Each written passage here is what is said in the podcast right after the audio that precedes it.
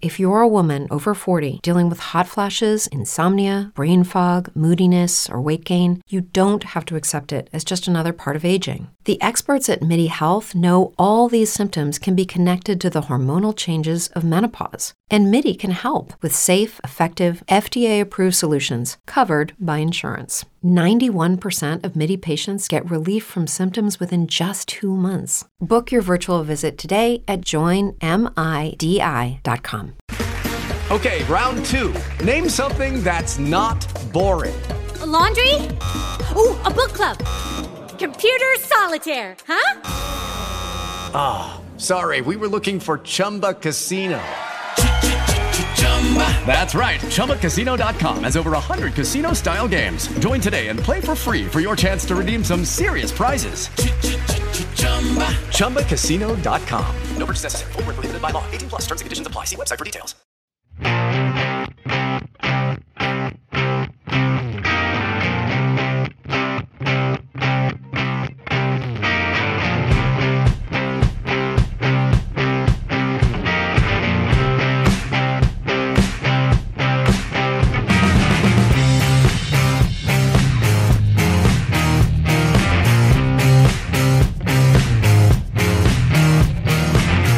What's up? Welcome to the Deep Sleepers Podcast, the podcast to listen to if you watch football with ulterior motives. I am your host, Jeremy Layton. I am still your only host. Uh, so, once again, Samantha is no longer here and you're stuck with me. Uh, but you're also stuck with a guy you know from Fantasy Pros, or maybe not yet because he just started there, um, and the Director of Operations at The Cut, Christian Williams. How you doing, man? Doing really well. Thanks for having me on. Uh, I've been a guest on a few different podcasts recently, and, and this is my favorite thing about getting on podcasts. I like this more than hosting my own. yeah, I, I, love it too. I, I kind of want people to invite me on more podcasts, to be honest. Um, and like, yeah, I, I, think it's I think it's just always like, funny to like see how people introduce you. So, because um, like people like pull random shit from my Twitter bio all the time, um, and I think it's I think it's fun. So, um, hopefully, I, I, didn't I didn't uh, I didn't blow I didn't go too quick uh, on the fantasy pros there. I know you just started there. Oh no, that's good, man. yeah, you gotta you gotta boost it. You gotta boost yourself. Um, yeah. All right, so I love having different perspectives on the show, just like talking to different guys. And you have one that I find truly fascinating. It was honestly a big reason I wanted to have you on the show. You fully committed to the Justin Fields as the QB one take. Um, I love me some Justin Fields. Um, I want to talk about quarterbacks in the show to be uh, to give you guys just a kind of clue on what we're going to talk about. Um, but so Justin Fields, he's probably my QB. I mean, he's easily my QB two. Um, I don't think it's particularly close. I just kind of want to give you a platform to defend yourself. So, uh, first question: So, is he just your QB one for fantasy, or like if you're the GM for the Jaguars, you're selecting Justin Fields with the first overall pick?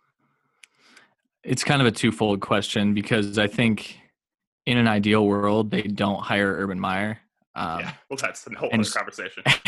and so, yeah, so I think now, if I'm the GM of the Jaguars, knowing that I have Urban Meyer, I'm taking Trevor Lawrence because that more fits actually what I think Urban Meyer is going to want to do, uh, which is just that like quick screen game and that that quick throw, uh, kind of RPO based game where Justin Fields, I think, is the better passer of the two. Now you asked about like fantasy versus real life overall like in an ideal world where we don't have that situation yes i would take justin fields over trevor lawrence. I think justin fields is probably going to end up being number one on my big board when all is said and done. I think he's the best player in this draft. So uh, yes for fantasy that's also a twofold question because i think trevor lawrence probably has the more productive rookie year uh, but long term like if you're playing dynasty or something like that i'd rather have justin fields long term I love that. Um, I look, I love Justin Fields. Um, I think obviously the physical tools are there. I, I just kind of see intangibles for him. Like, and it's, I know analytics nerds on Twitter are going to be mad at me for saying that, but like he just shows up in big games. I mean, the exception of the Northwestern game where a game that he was missing his best receiver and three other receivers and the wide receiver coach and was facing the number one pass defense in the NCAA, which like, by the way, their entire game plan was to shut down the pass. And that's why Trey Sermon ran for 337 yards or something ridiculous like that. Um, exactly. But yeah, I mean, I see some Deshaun Watson in him, honestly. Just like watching him just play through that brutal chest injury in the Clemson game. the throws with accuracy, anticipation, touch. I mean, what do you see in Fields that kind of pushes him over the top for you? Well, I could talk about this for hours, man. So uh, I will say the two main things that I've kind of tried to rely on when when I get asked that question is ball placement and footwork. So a lot of people think that Justin Fields can't read the field.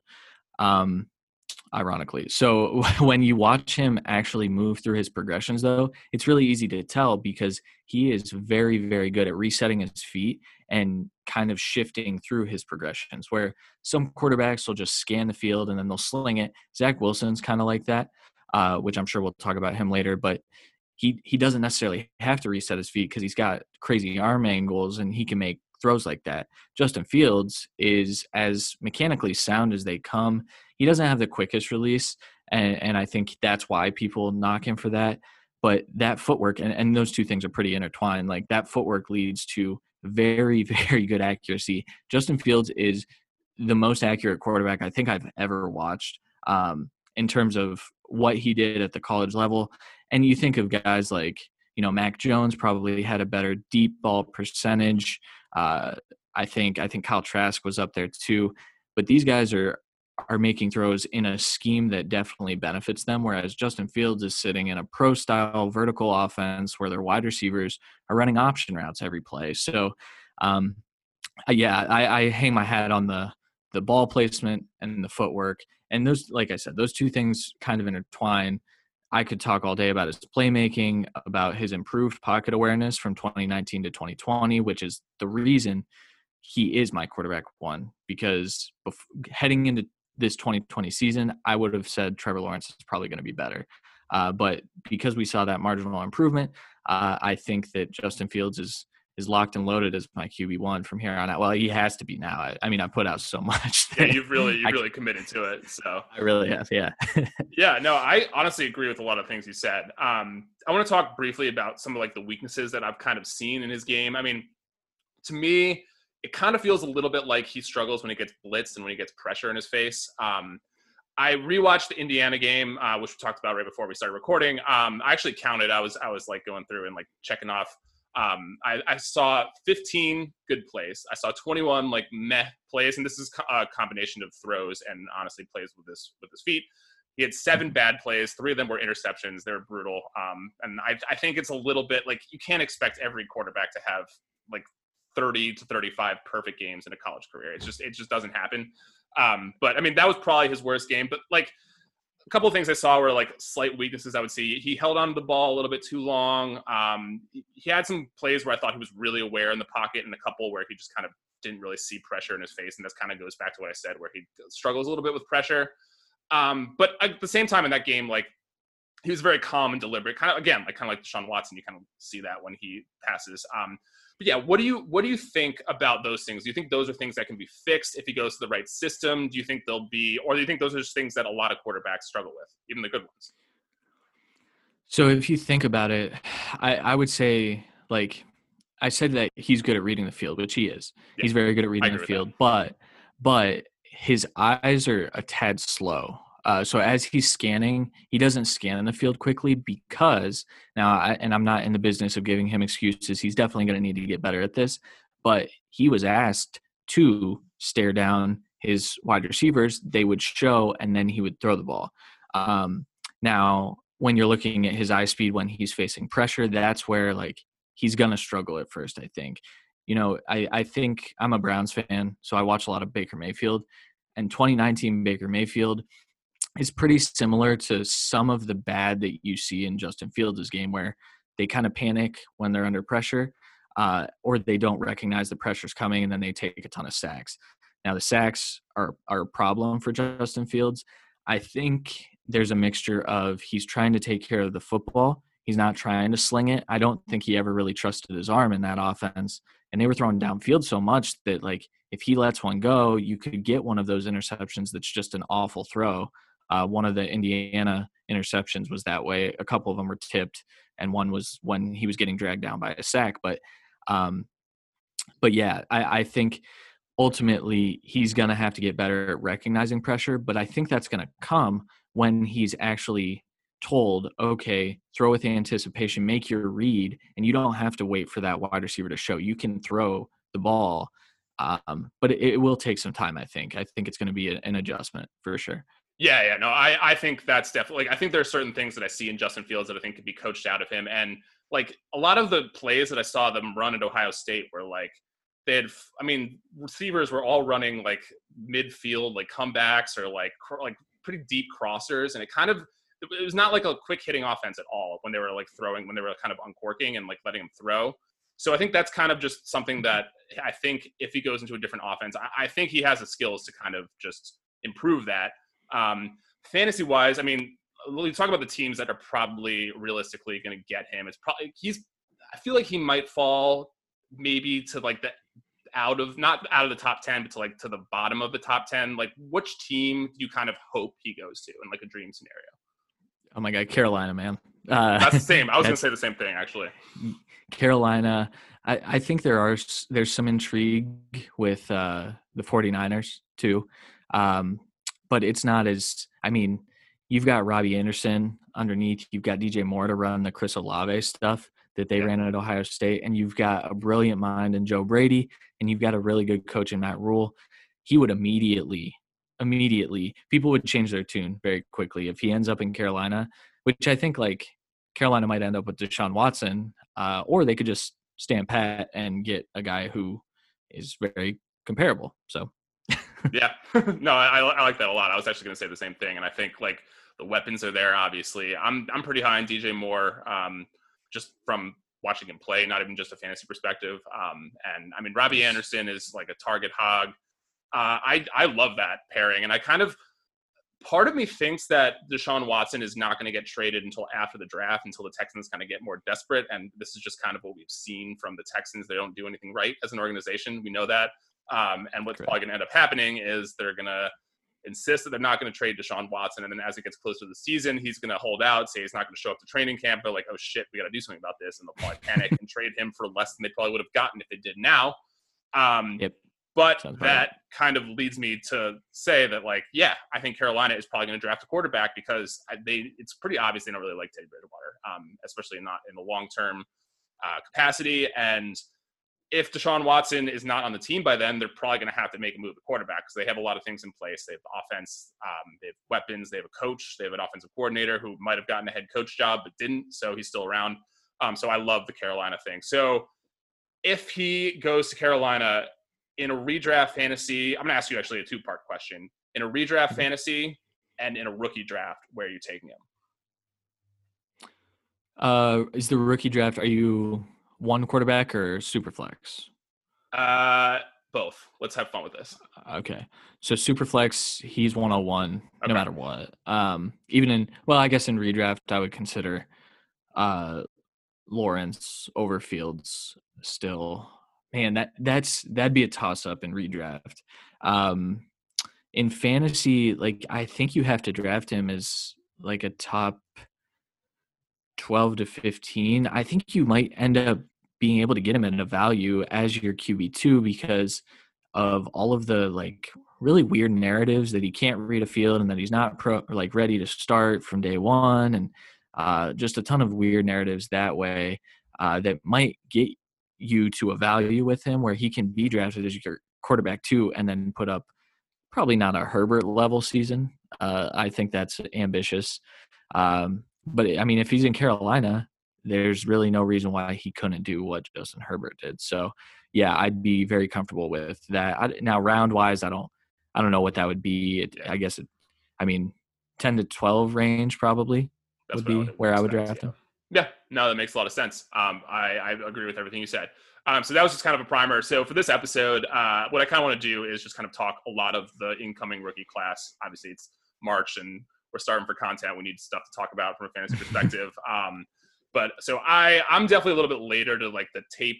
Um, I don't really get into watching the like college tape until kind of closer to the draft. So I kind of wanted this episode, and I know that's something that you do a lot. So I want to kind of want to talk about a lot of the kind of the top prospects, uh, both from just a NFL perspective and from a fantasy perspective. Again, it's a little bit harder to like nail down where these guys are going to be because it's so early, but I do think it's worth talking about. Uh, so what I want to do now, uh, I want to talk about all the quarterbacks. So we kind of have to talk about Trevor Lawrence. Uh, and so you have Justin Fields over Trevor Lawrence. You think he's a better prospect. You think he's a better passer.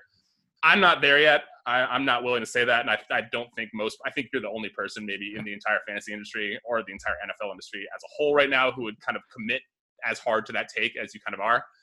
I look, look. I watched a lot of tape this week. I tried to find a weakness in his game. I really did, but I mean, arm strength, downfield accuracy, surprising mobility. He can outrun linebackers. A lot of the same intangibles that you see with Justin Fields. Just explain to me what your kind of red flags are with Trevor Lawrence. So you mentioned downfield accuracy. I think that's that's kind of the case. Uh, I think a lot of his placement is overstated. Um, I think, and and this is as nitpicky as it gets. So don't get me wrong. Trevor Lawrence is my quarterback too. I think he's a very very good prospect. He's going to be a very good NFL quarterback, but. I think he leaves some throws on the field. I think he misses some easy throws. He, I mean, he's missing throws behind the line of scrimmage that he really should not be missing. Granted, like you're going to have that. Justin Fields does that. Zach Wilson, Trey Lance, they all do that. But Trevor Lawrence threw so many times behind the line of scrimmage that it was definitely noticeable when he sailed one. Um, you saw a little bit of it as well in his pro day, and I mentioned it, and I, people got mad at me. Um, but his red zone work was not very good. He put the ball uh, essentially too deep and people are saying well that's good placement yes trevor lawrence knows where to throw the ball it's just that he's just a tick off sometimes and i think that's going to cost him at the nfl level when he's not throwing on air virtually every play especially when he's throwing downfield um, add in the fact that his the way he was asked to read the field was very very simplified uh, so he was basically asked to read about half the field. So I, I think there's going to be a learning curve there. Now, I also thought that about Justin Herbert, and Justin Herbert picked it up like that, and it wasn't a problem. So I could very well see that happening with Trevor Lawrence as well. I I was so off on Justin Herbert. It's kind of insane. And like I think last year was the first year that I was really getting into the tape and kind of evaluating prospects. I always watched college football, but this was kind of uh, it was the pandemic. I was bored. I had nothing better to do, so I was obviously I was in love with Joe Burrow.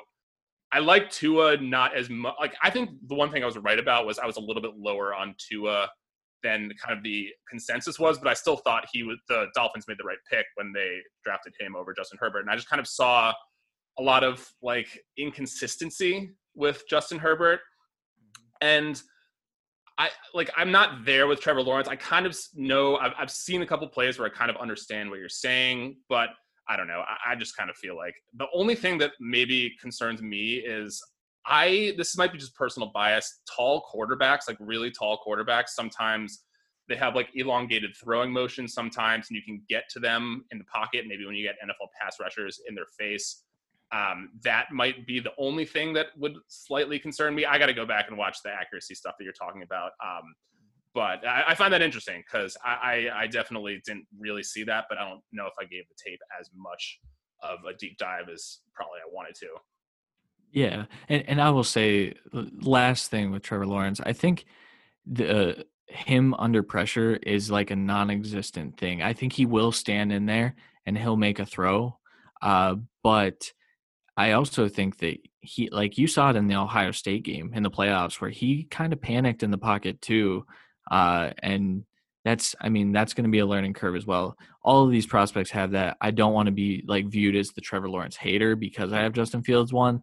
Uh, so I think Trevor Lawrence is a great quarterback. I want to end on that. All right, that's fair. Now, and like I, I don't think anyone would disagree with you there. So um, it's it's funny to like, yeah, this is the Justin Fields QB one guy, and everyone on the internet's gonna be like, oh, you fucking hate Trevor Lawrence. Right. Wrong with you? and we have some room for subtlety and the middle ground on the Deep Sleepers podcast. So I'm not inviting hot takes entirely. Um, but I like some to a certain extent. So that's that's that's worth talking about. All right. So we know that Trevor Lawrence is going to Jacksonville. What do you kind of see from him just from I guess we can kind of talk about both redraft and dynasty. Um, but I mean, from a dynasty perspective, like who do you want more than Trevor Lawrence right now? Uh, let's talk about a world where Justin Fields doesn't exist. okay, if Justin Fields doesn't exist, I mean, from a dynasty perspective, I'd still probably take your Patrick Mahomes, your Josh Allen, your Kyler Murray just because of that rushing upside. Mm-hmm. I think Trevor Lawrence is probably a better quarterback than Kyler Murray. I won't. You said no hot takes. I'm not going to say my take on Kyler yet. Uh, I won't even publicize it yet, so I won't say it here. Uh, but I'd take him over him in fantasy. Um, probably Justin Herbert for now. Uh, I'd love to see what Trevor Lawrence does in his rookie year first. Um, off the top of my head, though, like that that might be the extent of the list. If, if, Justin Fields doesn't exist, I think Justin Fields is probably like quarterback six or seven for me. So that's right around where I would have Trevor Lawrence as well. Yeah, no, that makes a lot of sense. So like if you're in a startup uh, draft in a dynasty league, um, if you're in a super flex league, it's first round no brainer, right? If you're yeah. like including rookie picks. I mean, I was in a league where we we like drafted kickers for rookie slots, um, which actually yeah. kind of worked out pretty well. I ended up with like the tenth pick. I'm, I'm kind of regretting it. I, I, I, like I went all in on 2021. Uh, my team's great, but um, I'm I'm regretting not killing in the rookies. Um, yeah. And then just like, do you see like my hunch with Jacksonville is they want the splash move. We talked about this in the last episode. Like, I feel like DJ Chark and Laviska Shenault are good options for now, but it still kind of feels like they're going to want to bring someone in and kind of shake things up. So, like, what do you see the offense looking like with Trevor Lawrence and the pieces that are there now? And do you think they're going to make another move?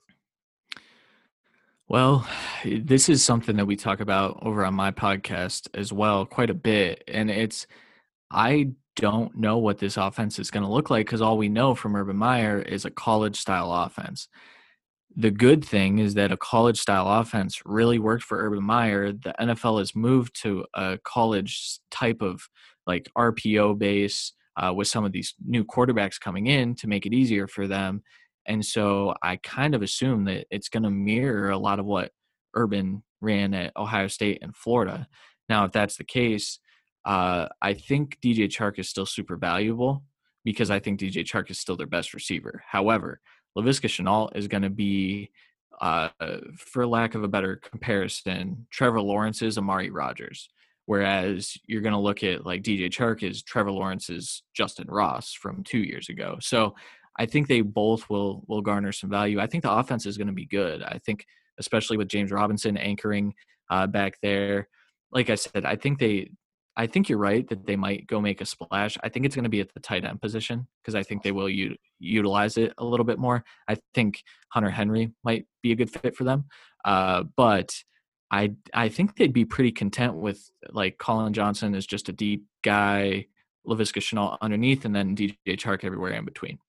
Yeah, no, I think I agree with a lot of that. Um, I'm like, I, am half committing to the take that maybe DJ Chark and Laviska Shenault could be interesting sells in Dynasty right now, just because like the hype around Trevor Lawrence and everybody thinks that he's just going to all of a sudden become like a top five, top ten receiver. Like who knows? And I think now is an interesting will like window where you can maybe get something for him. Sure. Um, but that's obviously a conversation for a different episode. All right, I want to talk about Zach Wilson. So I personally really like the top three quarterbacks in this class, and I, I even like Trey Lance a lot too. I think they could all end up being really good pros. Uh, Zach Wilson has a little bit of people say this a lot. I don't know if I'm fully there, but maybe a little bit of Patrick Mahomes in him in his ability to kind of like make off platform throws and to improvise and kind of just make something out of nothing. He has kind of functional mobility, if not breakaway Lamar Jackson esque speed, kind of in a similar way that Patrick Mahomes does. So, what's your read on Wilson here? So, Wilson's actually my quarterback four. I have him right behind Lance. That sent Twitter into a tizzy last week, though. So, uh, I will say, like, I tweeted out, I think Zach Wilson's probably quarterback four. And then the things that I cited were he bails out of clean pockets and he had the cleanest pocket out of any quarterback up here, uh, except maybe Mac Jones. He might have been pressured a little uh, less. But Zach Wilson, when faced with pressure, he didn't play awful, but he also didn't look like the Zach Wilson that we saw all year. And I'm talking about the Coastal game, the Coastal Carolina game. Um, Wilson, though, someone said Zach Wilson is an elite trait prospect. And I don't think that's true at all. I think he has very, very good traits. And then he has one elite trait, and it's getting outside of the pocket and slinging the ball like a shortstop. And that's great. I think people are going to fall in love with that. But I will put out some caution. We said the same thing about Drew Lock. Um, now, Drew Lock obviously wasn't as productive or advanced as Zach Wilson, probably, but I think it, we're somewhere in the middle of a Drew Lock and a Patrick Mahomes, and that's a good quarterback. Like I, I think that's a good quarterback. Uh, I just can't get all the way up to. I mean, I, Zach Wilson's definitely not going to be my quarterback too. I'll say that. That's fair. Um, he's my quarterback three. I do really like him, but I kind of mm-hmm. saw a lot of the similar things that you did. Again, I haven't really done as deep of a dive on the tape, which is kind of why I want to do on the show. Um, mm-hmm. But yeah, so a couple things that I saw from him kind of a little like what I saw with Tua in his rookie year. I saw some moments where he didn't really throw to guys unless they were open and the anticipation throws. I didn't quite see as much from him as I did from guys like Justin Fields and Trevor Lawrence. Um, and then another thing I'm worried about is like he's been good for one year and like we saw Joe Burrow kind of do that where he was amazing for one year and then is looking like a very solid NFL pro. But he was so, so, so good in his one year where he was, and like, I mean, I think what you were saying with Zach Wilson getting out of the pocket and making these like off platform throws and like it feels like every part of the field is available to him at any point of a play. But also, he doesn't necessarily like he hasn't put it together for that long and he's not as polished as a couple other guys. So I am a little bit nervous about that. Like if I if you're the Jets, are you nervous about taking Zach Wilson? Or are you if you're a Jets fan, would you be nervous about the Jets taking Zach Wilson?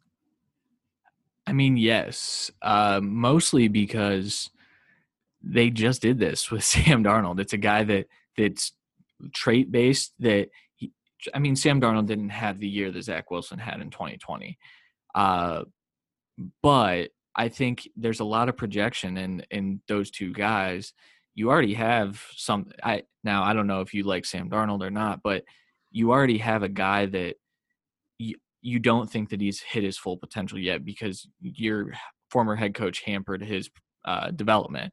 So if you're going to take a guy, I would love for it to be someone more guaranteed. Where I think people have convinced themselves that Zach Wilson is a guarantee, and I I just don't see that as the case. I think there is going to be a bit of a learning curve for him as well. Yeah, I mean, again, I don't want to be sound like I'm too down on Zach Wilson because I do really like Zach Wilson. I'm a Bears mm. fan. I like am begging the Bears front office to trade up for Wilson or Fields or Lance even. Um, and we'll talk about him in a minute. Uh, and I, I, do think that Zach Wilson has a massive ceiling. Um, if he can kind of just do the more like quarterback things, which it's coachable. Like you can you can get prospects to do that.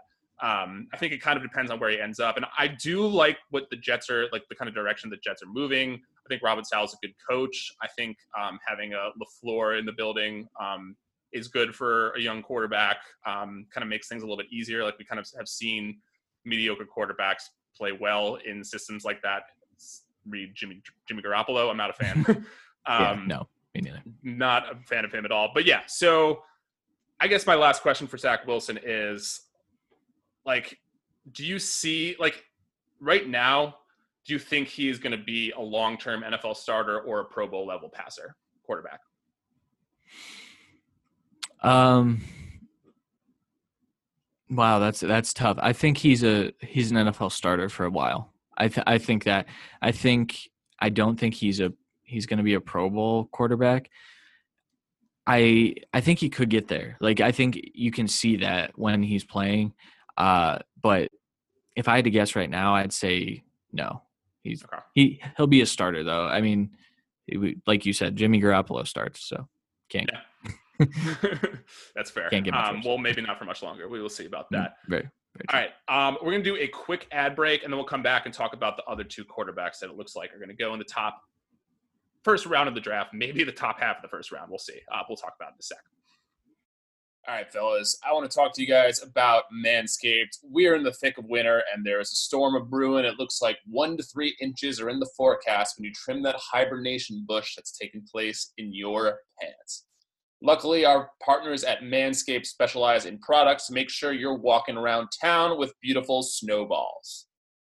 Manscaped is here to provide you with the best tools for your grooming experience, offering precision engineered tools for your family jewels the Lawnmower 3.0 trimmer is the best hygiene tool for the modern man.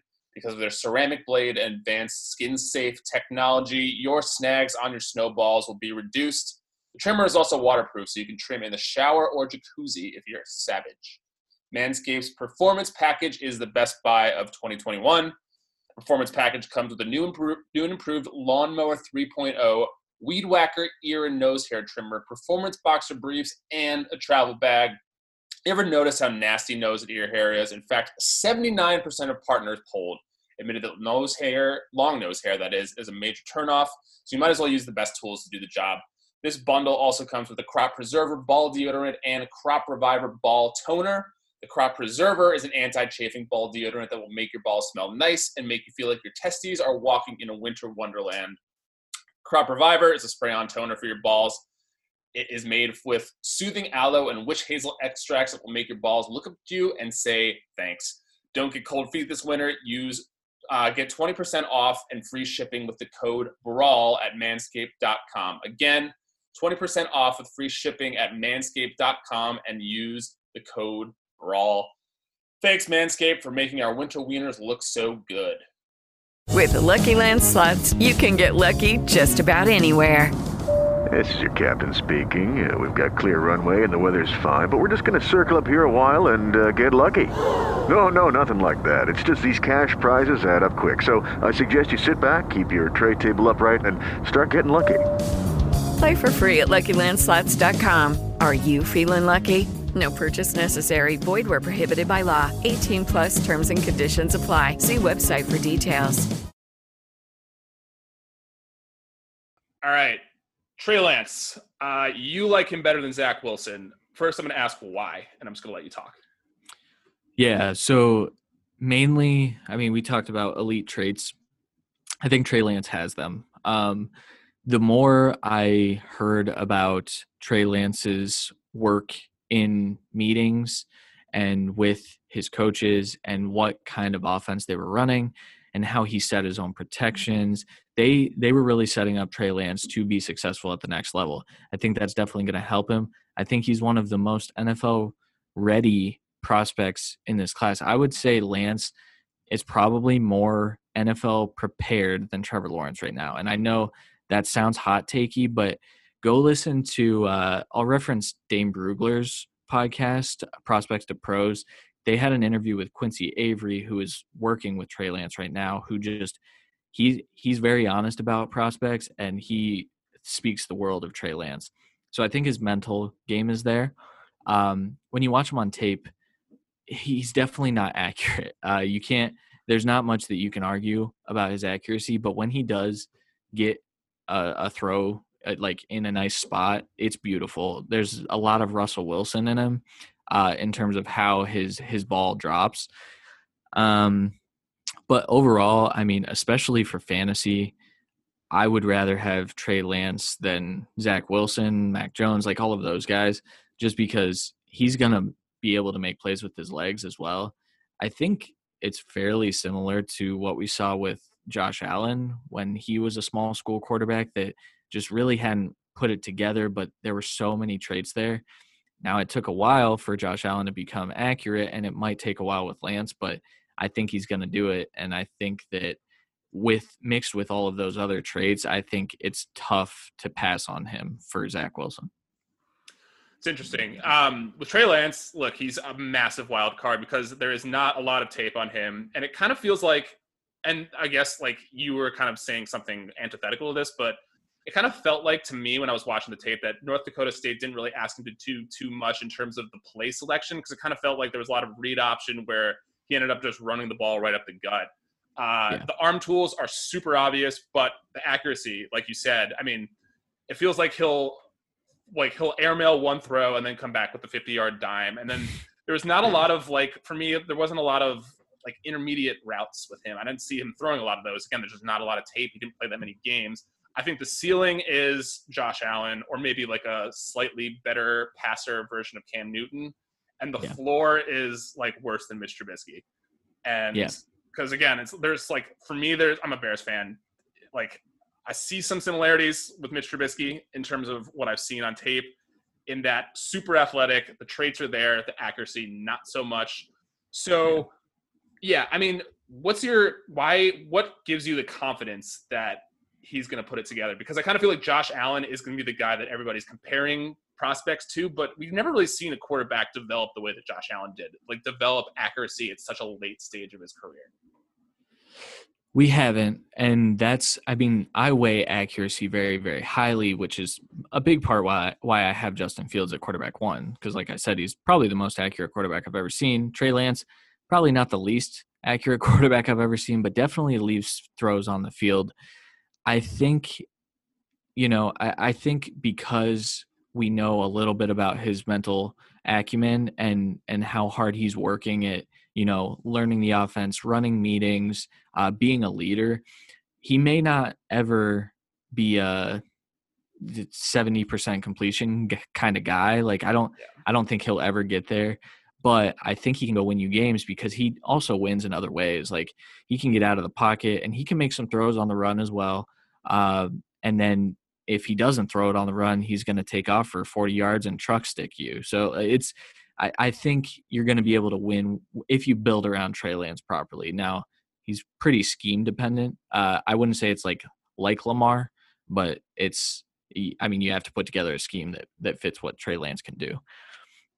Yeah, no, I totally agree with that. Um, like again, as a Bears fan, I'm hoping that the, they trade up for a quarterback, but I, I do fear that with the system that Matt Nagy specifically wants to run in Chicago that it could be a really good fit or it could be a really bad one. And I could see Bears fans getting really upset if he just like is missing throws down the field, which Mr. Trubisky was doing for four straight years. Um, and I don't think anyone, even though there's like, I don't know if you know this, there is a corner of Bears Twitter that is still standing Mitch Trubisky and it's very, very annoying. And I'm very glad that he's probably not going to be back. So I'm done with those people in my feed.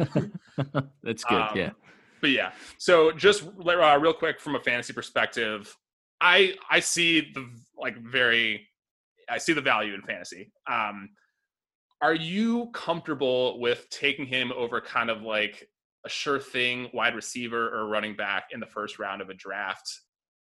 Maybe not necessarily in a super flex. I guess we can kind of talk about both super flex. It's kind of annoying with dynasty um, because like yeah. there are like two entirely different strategies for drafting, but um, just like, are you do you feel comfortable taking him over like a Jalen Waddle? Yes, uh, and and I like Waddle a bit, but I think now this this is mostly super flex. I I, I dabble in one quarterback leagues, but I'm almost strictly super flex now. Uh, so super flex. Now, it, draft draft capital definitely matters. Like if Trey Lance ends up falling to the second round, then my answer would flip.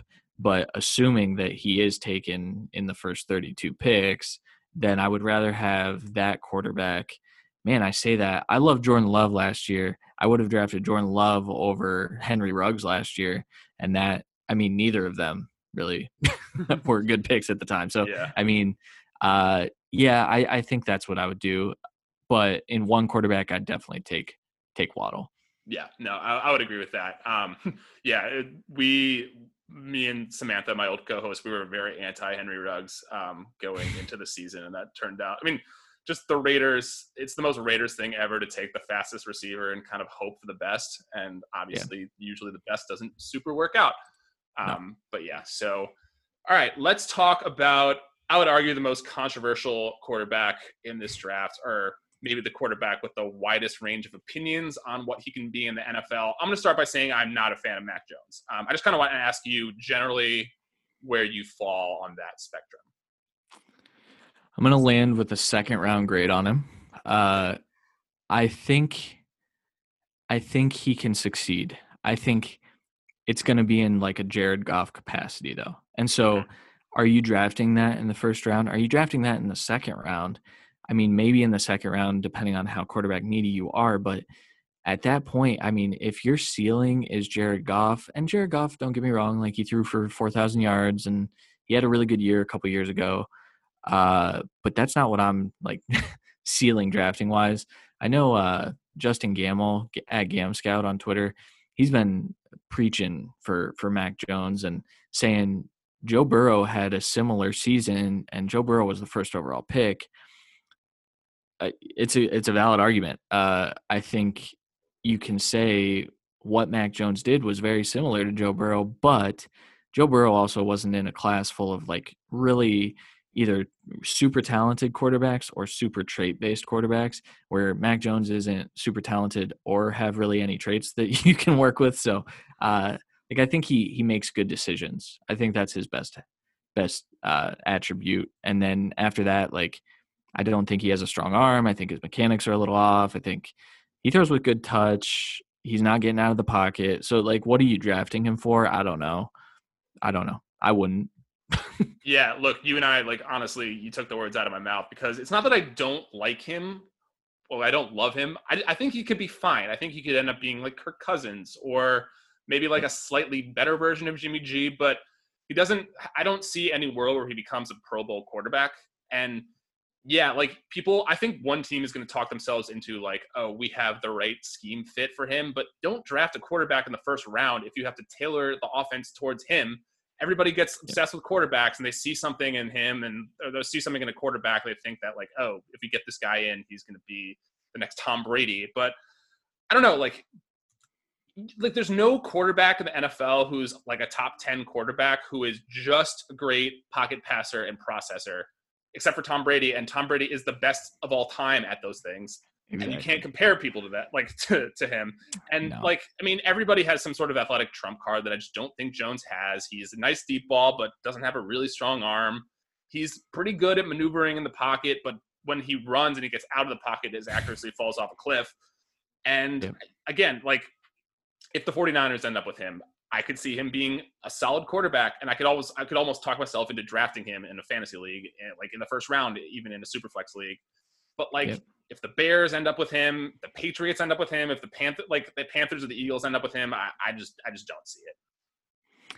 Yeah, and I know there's there's some discourse that the Panthers prefer him to Justin Fields and Trey Lance. Yeah, I am not buying that. I think that's that's definitely smoke, uh, and I wouldn't follow that smoke yeah, no, I'm I'm I'm fully there. I fully agree with you.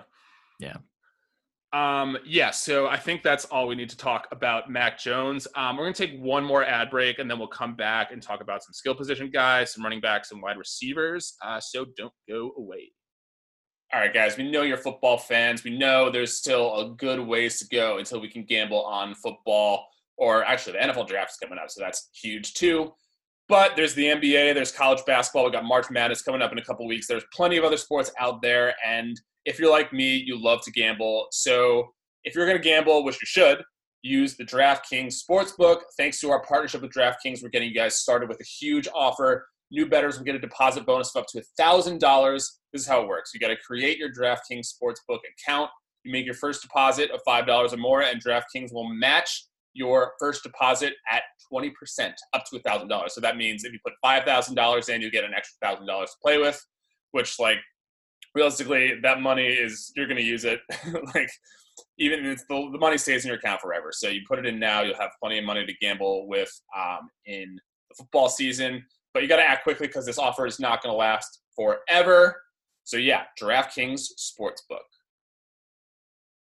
With lucky landslots, you can get lucky just about anywhere. Dearly beloved, we are gathered here today to. Has anyone seen the bride and groom? Sorry, sorry, we're here. We were getting lucky in the limo and we lost track of time. No, Lucky Land Casino, with cash prizes that add up quicker than a guest registry. In that case, I pronounce you lucky. Play for free at LuckyLandSlots.com. Daily bonuses are waiting. No purchase necessary. Void where prohibited by law. 18 plus. Terms and conditions apply. See website for details. All right. So let's start with this question. If you had the 101 in a rookie draft that's not a super flex and you're drafting right now, who are you taking and why? Rashod Bateman. Um, no, you know, I now, can we can we assume that it's also not tight end premium? Um, yeah, let's assume that. Man, that I might still take. Kyle no, Pitts. I'm changing my. I'm yeah. Kyle Pitts is my answer. I would take Kyle Pitts. Uh, I I wrote an article of uh, probably a month, third two ago now that Kyle Pitts is probably like my 103 and even in superflex leagues, uh, just because the positional advantage that you get from having an elite tight end is is so vast. Like you look at the championship teams from last year, they had Kelce, they had Waller, and or they had one of like Kittle or Hockenson maybe, uh, and Kittle was only good for a few games. So um, I think you're going to get that with Pitts. I think he's going to line up in the slot. I think he's going to line up out wide. I think he's a receiver that's going to get tight end designation. So it's Pitts. It's got to be Pitts. I love it. I re- so I um in the league that I was talking about where I ended up with like the tenth pick. I'm desperately trying to move up as far as I can so I can get Pitts because I think I'm rocking with uh, OJ Howard and Harrison Bryant as my two tight ends. Um, not great. yeah, not great. I mean, I think both of them like, and then I think I have a third guy who is also in that vein. Um, yeah, it's not great. And I think if I could move up and get Kyle Pitts with like, I want to move up to like the fourth pick, so I could just lock him. It's a super flex. Um, so I kind of feel like like Lawrence Fields, Wilson will probably go top three. Um, yeah. I think it also kind of depends on what team he ends up on. Um, if if he ends up like, what's the team that you think would be like the perfect situation for him? Man, um, I think there's a lot of rumor going around that the Jets have some vested interest in him. Um, like I think Kiper might have put that out this week, and I actually got a, a, a, tip in my DMs. I don't I don't know when I became like popular enough that people DM me with like I'm hearing this in the front office, but I think the Jets are intriguing because Saleh's bringing the San Francisco offense over, so he'd be Kittle immediately. Yeah. Uh, but other than that, I think the Eagles are fun uh, just because they don't have weapons, so he's going to get volume. Uh, granted, like he's their tight end too, but he's not. He's like their wide receiver one at that point. So those are two that I'm I'm hoping, kind of. Uh, but I have no idea where Kyle Pitts is going to go on the real draft. I really don't. It's gonna, be, it's gonna like kind of swing the like his fancy value. I think a lot because I mean yeah if if certain teams are just going to ask him to block a lot, that's going to kind of be annoying. And yeah, I'm probably some dumb team is going to talk themselves into doing that. Um, but yes. I think there is a, like there is a massive, massive ceiling, especially in a dynasty format, uh, especially in long term. I think he has as much talent as any of the pass catchers that are coming out of this draft. Speaking of pass catchers, um, Ja'Marr Chase, Jalen Waddle, Devonta Smith, I think pretty universally considered the top three receivers. Who mm-hmm. is your favorite? Well, I mentioned Rashod Bateman because I actually have him in this category as well. He's he's my wide receiver one. Bateman. Yeah, I'm a big fan. He he's the he's the Justin Jefferson of this class. We're, we're gonna see it. I'm telling you. But great take. I like it. Of these three, I'm still taking Ja'Marr Chase. Um, I think where Chase does have a few weaknesses, and I mean, I, I don't. PFF put out a graphic this week. I don't know who said it. They said Ja'Marr Chase has no weaknesses that's not true at all. Like he still has things he needs to work on, but he's as alpha as they come. And I'll take that guy who's probably going to have like top five capital uh, over Waddle, who's a speed guy and has that like stigma around him, and DeVonta Smith, who I could flick and he'd go flying about 10 yards. So, yeah. Um, I want to talk about DeVonta Smith because like the dude is my height but weighs 30 pounds less than me and like granted he's not eating bagels for breakfast every day out of pandemic depression like i am but like i don't know it kind of feels like he could end up being hollywood brown like is there's no precedent for success in the nfl or at least success that we're kind of assuming that devonta smith is going to have or we're kind of projecting for him in the nfl for a guy of his size and it kind of feels like oh maybe he'll put on some pounds and then he'll lose some explosiveness and just like what's your confidence level on devonta smith going into the nfl I land somewhere in the middle. Like I think DeVonta Smith is going to be productive. Going into last year, when I really didn't know anything about like BMI and breakout age, I didn't know anything about analytics, and I kind of taught myself over the last like year, year and a half, uh, what that kind of means and what like the relevance is. Um, but his film, he graded out higher than Jeudy and Ruggs for me last year. So it's tough to argue that he's not going to be productive at the next level. But on the other side of things, like I'm positive that people's like I see Dede Westbrook as the comp all the time because he was a guy who was ultra productive uh, and then just flopped. I could see somewhere in the middle of those two things. Like I think DeVonta Smith probably is best as a wide receiver too. I don't think he's really going to be the top option for anyone and be successful doing it. Yeah, no, I, I kind of feel like if the Dolphins take him at like the third overall pick, that's just like not the best situation for him because they're going to ask him to do too much right away. And like, yeah. I don't know, maybe you can do it. Like, there's always, I was listening to someone else talking about him, and like, there's always an exception to the rule um, with guys that like you kind of compare him to other people coming into the league and you have precedent for. So, and like, you, he won the Heisman. Like, you watch him in college, he's fantastic receiver. Um, and I, I kind of think the injury proneness of him is a little bit overrated because um, he did, he, I know like the size and like he's going to be getting hit by NFL players, but like he made it through the entire season and like. Yeah guys like Rondale Moore, we'll talk about in a sec, um, very much did not. I just want to ask real quick um, Travis Etienne or Najee Harris. I know it's a little bit weird to talk about it when you don't know what team they're going to be on, but which prospect do you like better? Javonte Williams. No, no, I was just kidding. Actually, I had on the end of this. I was like, you can throw Javonte Williams um, in if you would like. Yeah, so Javonte is my RB one, but of Etienne and Harris, I'm taking Najee. Um, I love Etienne's long speed. I really do. I also think that I could tackle him. like I don't actually think that. Uh, don't pull that clip, but I think Maybe I will. I think ETN is right. Yeah, that that'd be bad. Um, but I think Etienne's contact balance is going to be a problem, whereas Najee can make people miss, can truck people, or can jump over them, and I value that pretty highly, and that's why I. I mean, Javonte Williams, I compare him. He's just a bowling ball. That's that's my comp. So um, yeah, I would I would actually take probably Kenneth Gainwell. I would consider over Etienne as well. So, um, which is a guy that, and just for fantasy because he's going to get like 20 catches a game. I think the pass catching, yeah, that's gonna that's gonna mean a lot. Um, yeah. yeah, I just want to let you talk about Javonte Williams because like this is a guy I keep hearing about, and I'm gonna be honest, I just have not watched the tape on him. Um, so just like tell me what to look for and tell me what you like about him. You're gonna have fun, man. Uh, he, it, it's a guy that he'll he'll take on contact, knowing how to shake players. You'll see if you just pop up a highlight film. There's one run that really defines what Javonte Williams did pretty much all year, and he trucks people. He hit him with a spin move, and he ends up getting like 35 yards after contact. Uh, this is a guy that's very very difficult to bring down.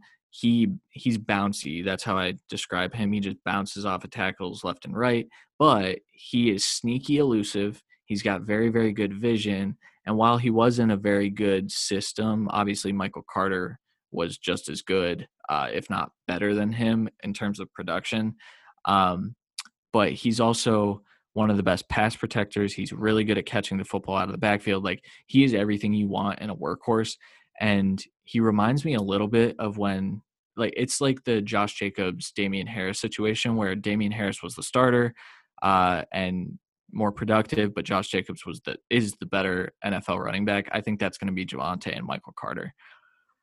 It's good stuff. I like that a lot. Um, I'm gonna actually like try to do some tape grinding on him in the coming weeks because I've just been hearing so much about him, and this is just like one guy that I have not done my due diligence on yet. I will, um, but yeah, I, I'm definitely looking forward to watching him. All right, there's two guys that are kind of flying up, maybe one more so than the other. Um, flying up draft boards and they're getting a lot of buzz. People that I'm not particularly fond of, so I just want to like, get your opinion. Uh, Kadarius Toney, this is a guy that it seems like he's shooting up draft boards right now. I'm not particularly a fan. What's your take on him? Uh, he's very, very team dependent. Like yeah, if you, same. if if the if the 49ers didn't draft Aiyuk and didn't draft Deebo in back to back years, like that's a pretty good scenario for him because you can get the ball in his hands behind the line of scrimmage and let him just do absurd things with his body. Like it doesn't even make sense how he breaks some tackles. Like he bends in weird ways, and it's fun to fun to watch. But I mean, it took him till his senior year to do anything whatsoever. Uh, he's he doesn't have the best hands, and most of his uh, targets came either behind the line of scrimmage or within five yards. So he's, I mean, he's like my wide receiver 13, I think, 12 or 13. I'd take flyer on him in the second, but I have seen him as early as like pick 11 to the Giants, which yeah. is disgusting. Gross. yeah, uh, I think either Kiper or McShay mocked him to the Bears at 20 um, in their last mock, and I'm very much not down. And I, I've tweeted yeah. today that I want Rashod Bateman any day of the week over him, um, the guy I like Absolutely. a lot. Uh, but yeah, I mean, Kadarius Toney, like he's little. A lot of his work, again, done by the the line of scrimmage, um, and he's like a lot of his production was just based on him running past everybody, which is just not really going to work in the NFL. And maybe like maybe if, like if you get him into the Kyle Shanahan like system, that might work. But I just he doesn't win contested catches. His hands aren't great. Don't like spending a first round pick on him. Um, do you think he has any value in dynasty formats right now, or are you just kind of passing on him altogether unless he falls? Yeah, I mean his the the uh, ADP is going to be way too high for me. I can't. I won't touch him. Yeah, I'm I'm very much the same way. And all right, so another guy that I think I have a lot of similar concerns is Rondale Moore. Another guy I think is going to be very scheme specific. Um, do you do you see him as a better prospect? Do you kind of view him similarly? This is interesting. I actually Rondale Moore is my wide receiver three. Uh, I think there's certain games that you can pick out where he actually does like run routes well. He gets upfield well. He's di- very difficult to bring down. He did it at such a young age against NFL caliber talent. I, I mean, he put up uh, what like almost 200 yards, I believe, against Ohio State, who I mean, they were running literal like NFL players right now were getting dusted. Um, and so I think where Toney is like an intriguing route runner where he'll do things like in an uh, like a very weird way, like he'll do weird spin moves. Rondale has traditionally like relied on just his quickness and his uh, twitchiness, but I think he's gonna end up being a good route runner, and he's gonna be more than just like a screen pass. Let's get him the ball or pop pass. Let's get him the ball, which I think that's what Purdue did because they didn't have anyone else. Uh, and so I I do like Rondale Moore quite a bit. That's interesting because I actually watched some Rondale Moore film today, and I was rewatching. I forget, maybe it was against. Um, it might have been against Minnesota. Um, and they they threw to Rondale Moore behind the line of scrimmage like eight times, and they did throw down the field in that game. They were behind, and they almost came back and won. They were thrown to the tight end. They were thrown to some other receiver. I forget his name. It felt like when I was watching Moore, he was running down the field, but he wasn't really winning on the routes, or maybe he was, and the quarterback wasn't seeing him. So I guess I got to watch more film. But like, this is a guy like if you look at his like his chart in terms of where he was getting thrown the ball on the field, it's all like five yards, and that's like as far as it goes. And like maybe he could be a Deebo Samuel type if you get him in that Shanahan style system again. But like, do does the injury concern does that bother you at all either? Like, is that's just kind of something that is a little bit of a red flag to me. So I had initially knocked him, and then I started talking to some of these uh, physical therapists that are awesome on Twitter that I rely on heavily for my injury analysis, and uh, a few of them have said like Rondale hasn't really lost a step. He looks basically as athletic as he did last time he played. The problem is like he hasn't played in so long, so he's just getting his legs back underneath him. I think once we see like he's been healthy for over a year now, I think we're going to see a lot of the explosiveness that we saw uh, really back in 2018 was the last time he was this explosive or explosive at all. So, all right, that's fair. I got to go back and watch some more film. All right. So one thing I've been asking all my guests, and this is just kind of like a final question, but I know it's still a pandemic. We're all stuck inside, and football is maybe a profession, but not our entire life. So I know like a lot of people like to ask, like, what's the best movie, best TV show you watch? I'll expand that to like, if you read a good book, you played a good video game, if you like picked up a new hobby, what's something that's intrigued you since the pandemic has been going? Man, uh, well, a lot of things I will say, but I had never seen Breaking Bad. Oh, man. um, yeah, so I started it about a month and a half ago, maybe maybe not even. It might have been within a month. I'm very jealous Uh, of you. if, for watching it for the first time. yeah, mean? yeah. So I, oh, I when we get off here, I'm gonna go eat dinner and I'm gonna go continue watching Breaking Bad. I'm on like season five, so the last season, episode eight or nine or something like that. And I, I mean, one of the best shows ever. I can't believe it took me this long to watch it, but very, very glad I did. So Yeah, it's it's an incredible show. And it's actually hilarious because um, Adam Rank from the NFL Network came on last week and he said he doesn't like Breaking Bad, and I gave him some shit for it. And he doesn't like Game of Thrones either, which is crazy. see, I've never watched Game of Thrones either, but that might be next on the list. That's 'cause- okay. That's next on your list because I would put so like Breaking Bad. I think might be the best TV show of all time. I, I think I'm willing to commit to that. Um, Game of Mhm. Thrones um, and like The Sopranos. I think are the those are the top three shows of all time. I think a lot of people would say that. Uh, those are my three favorite shows of all time. Lost is up there with me, but like yeah uh, breaking bad. I think i think you have to be crazy to not like breaking bad and like i think his excuse was like he didn't like the first season but like it's it gets so much better. It's also necessary. Like they set it up so well in that yeah. first season and then they reference it back in season five so i love it. Yeah it's it's a great show i'm like yeah see when you're at the end of season five it's it's about to yeah it's about to pop it's about to get crazy yeah, it's a great show. Um, you should watch. I actually really like the El Camino movie, the Jesse Pinkman movie they made. Um, yeah. uh, that's definitely worth watching um, when you're when you're done. Uh, I when you're done with the show. On the list for sure, and maybe Better Call Saul. Have you watched that? Yep, it's very very good. Um, it's different. It's not like it's more of like understated. It's more of a drama instead of a thriller, um, but it's gotcha. really well written. Um, yeah, it's a really good show. I definitely, I actually don't think I've watched the most recent season. That's just something I've been slacking on. Um, gotcha. I've become like I've become a gamer out of nowhere. Like I never really played video games until I mean I did when I was younger. Right. I played like Madden, um, and I got a Switch like three months ago and what i've been doing is just like they have ports of all these like classic games that came out in the last like 10 15 years so i've been i like played through bioshock um, i'm playing through oh, borderlands awesome. 2 right now um, so I've I've like fall off, I've like fallen off my TV watching, um, but I think this phase will end at some point, and I'll get back into it. But I'm gonna go play Borderlands after this because it's good stuff. yeah. All right, Christian Williams, absolute pleasure to have you on. Um, you're the second pseudo co-host of the podcast, um, but you're welcome back anytime. Really like your insight. I'm gonna go watch some Javonte Williams film um, and maybe some more Rondale Moore film, but uh, uh, we'll see. it's okay if you don't. Thank you for having me, man. I uh, I would gladly come back. And you said you wanted to do guest spots, so I'm definitely going to reach back out and get you on our podcast as well. Hell yeah, we do some uh, cross promotion there too. It's good stuff. Hey, Right.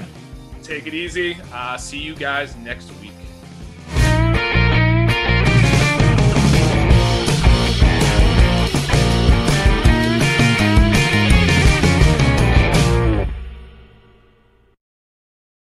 Judy was boring. Hello. Then Judy discovered ChumbaCasino.com. It's my little escape. Now Judy's the life of the party. Oh, baby, Mama's bringing home the bacon. Whoa, take it easy, Judy. The Chumba life is for everybody. So go to ChumbaCasino.com and play over 100 casino style games. Join today and play for free for your chance to redeem some serious prizes. ChumbaCasino.com. No purchase necessary. Void where prohibited by law. 18 plus terms and conditions apply. See website for details.